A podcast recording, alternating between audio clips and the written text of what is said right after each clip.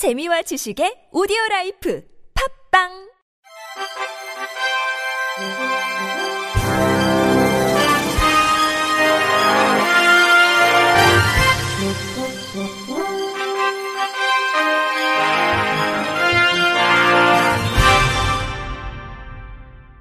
청취자 여러분 안녕하십니까? 2월 첫째 주 주간 KBIC 뉴스입니다.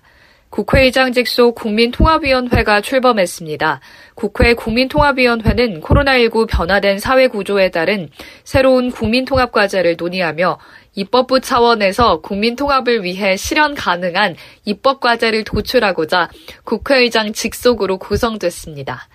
위원회는 정치분과, 경제분과, 사회분과로 구성됐으며 공동위원장 2인과 분과 위원별 7인의 위원을 합해 총 23명의 위원으로 꾸려졌습니다. 박병석 국회의장은 국회 접견실에서 열린 국회 국민통합위원회 위원 위촉장 수여식에서 국회가 갈등을 증폭시키는 것이 아니라 국민의 다양한 의견을 녹이는 용광로 역할을 할 수 있는 지혜를 주길 바란다며 시대가 변화하면서 사회가 나아갈 길도 함께 제시해달라고 말했습니다. 방송통신위원회는 소외계층 미디어 환경 개선을 위한 주요 업무 계획을 추진한다고 밝혔습니다. 방통위는 장애인 방송 관련 법 고시 제정, 장애인 방송 서비스 평가 도입 방안, 신규 사업 발굴 및 대국민 인식 제고 등을 시행하고 노령층 등 소외계층의 범위 확장에 대해서도 심층적으로 검토할 예정입니다. 이와 함께 시각 및 청각장애인 대상 특화 기능이 탑재된 맞춤형 TV를 연 15,000대 규모로 보급하고 방송사 제작 지원, VOD 서비스, 발달장애인 콘텐츠 및 장애인용 교육물 제작 등의 사업을 추진합니다.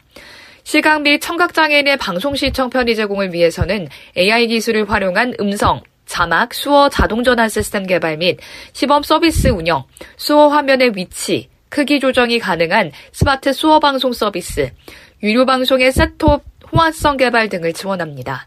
대국민 인식 제고를 위한 홍보 캠페인을 실시하고 장애인 방송 백서 발간, 방송 접근권에 대한 국제 컨퍼런스 개최 및 barrier free 방송 콘텐츠 대회 등을 통해 참여할 수 있는 기회도 제공할 방침입니다. 문화체육관광부가 사단법인 한국농아인협회와 함께 지난 3일 국립 한글박물관 강당에서 제1회 한국 수어의 날 기념식을 열었습니다. 올해 처음으로 열린 한국 수어의 날 기념식에서는 주신기 전 한국농아인협회 회장이 한국표준수화규범 재정추진위원회, 한국수어연구 자문위원회 위원으로 활동하면서 한국 수어 발전에 기여한 공로로 문체부 장관 표창을 받았습니다.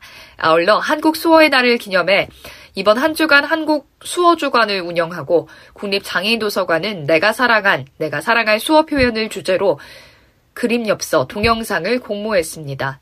문체부 정책 담당자는 한국 수어의 날을 계기로 일상 곳곳에서 놓인 한국 수어 사용 환경이 개선되고 그들의 언어 사용 권리도 함께 신장되길 바란다고 밝혔습니다. 기업 규모에 따라 장애인 의무 고용 미이행에 따른 부담금을 차등 부담하는 방안이 추진될 전망입니다. 손호성 중앙대 교수팀이 한국장애인 고용공단 고용개발원의 위탁 연구로 진행한 기업 규모별 적정 부담금 산정에 따른 연구에 따르면 장애인 차등 고용 부담금 제도를 도입할 경우 국가가 징수하는 부담금 총액은 큰 변화가 없는 반면 장애인 고용률은 높아지는 것으로 나타났습니다. 연구팀은 현재와 같은 정액제 방식에서는 생산성이 낮은 중소기업이 생산성이 높은 대기업에 비해서 상대적으로 더 큰 부담을 지고 있다고 지적했습니다.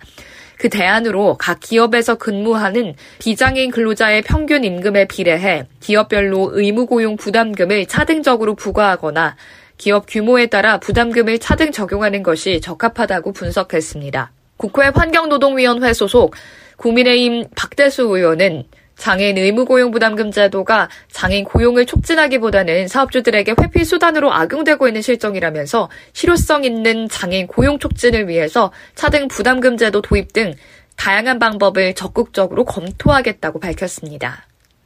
국립재활원은 노인과 장애인이 일상생활에 도움이 되는 보조기기를 직접 제작할 수 있도록 관련 공모에서 당선된 6종의 보조기기, 설계 도면과 활용 방법을 온라인으로 시범 공개했습니다.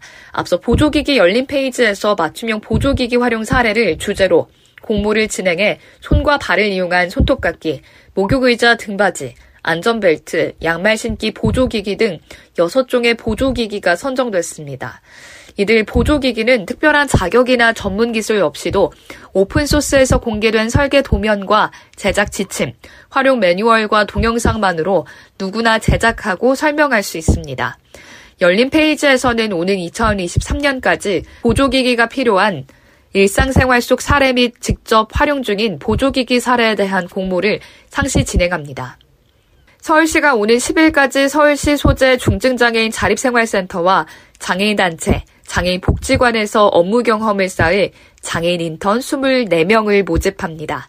대상은 서울 거주 만 18세 이상 중증 장애인입니다.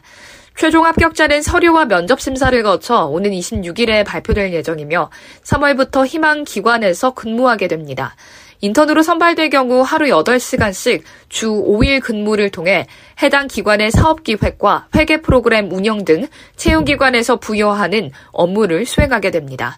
참여를 원하는 시민은 서울시 누리집 고시공고에서 모집 요강 및 참여기관 목록을 참고해 지원하고자 하는 기관에 의시서류를 신청하면 됩니다. 전자서명법이 개정되면서 올해부터는 불편한 공인인증서 말고도 각종 민간인증서를 함께 사용할 수 있습니다. 지금 연말정산에서도 민간인증서를 쓸 수 있는데요. 하지만 시각장애인은 그 편리함을 누릴 수 없습니다. SBS 김민정 기자가 취재했습니다. 각종 보안인증 파일을 깔아야 하고 갱신도 자주 해야 했던 기존 공인인증서. 올해부터는 휴대폰으로 발급받은 민간 인증서를 이용하면 번거로운 절차 없이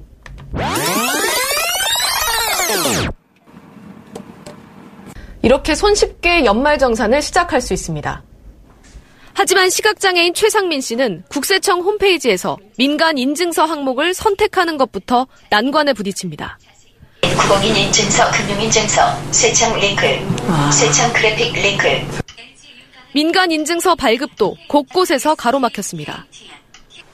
시각장애인이 잘 사용할 수 없는 패턴 입력을 요구하기도 하고 음성인식 프로그램을 구동했더니 발급 시스템이 먹통이 됐습니다. 또 프로그램이 인증서 발급 관련 음성을 인식하지 못해 필요한 항목을 선택할 수 없습니다.